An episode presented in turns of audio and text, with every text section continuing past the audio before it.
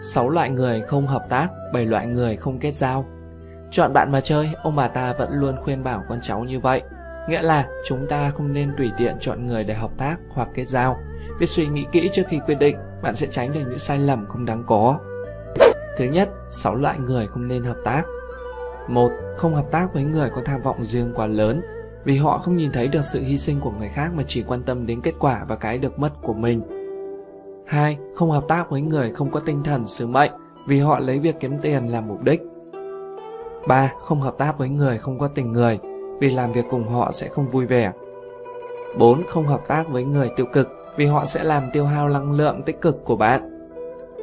5. Không hợp tác với người không có nguyên tắc sống, vì họ cho rằng kiếm được lợi ích cho mình chính là nguyên tắc sống. 6. Không hợp tác với người không có lòng biết ơn, vì người vong ơn thì chắc chắn sẽ phụ nghĩa.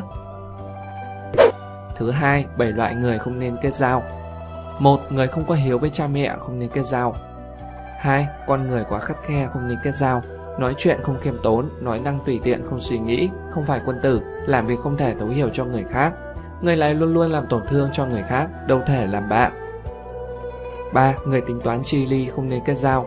Người mà chuyện gì cũng tính toán chi ly, lúc sống sợ bản thân mình bị thiệt thòi, người luôn giành giật cơ hội, toan tính hẹp hòi, hầu như phải chiếm được lợi ích từ người khác mới cảm thấy vui lòng, đâu thể kết giao được.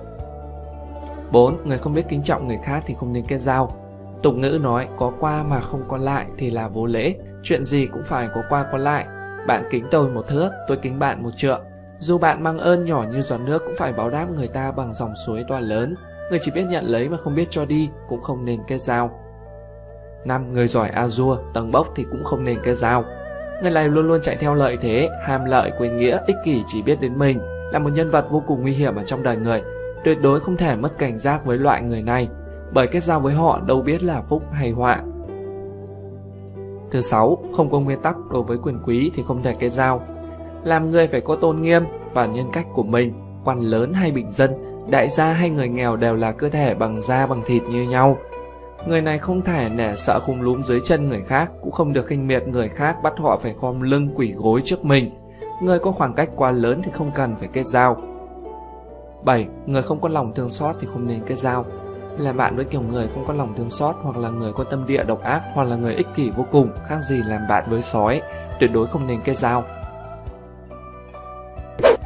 Thứ ba, bốn loại người nên kết giao thân thiết.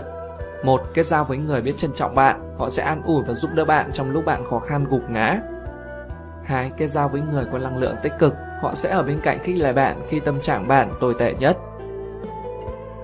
3. Kết giao với người dẫn dắt bạn, họ sẽ bằng lòng làm đá lót chân cho bạn, đưa bạn vượt qua vũng lầy và màn sương mê ảo.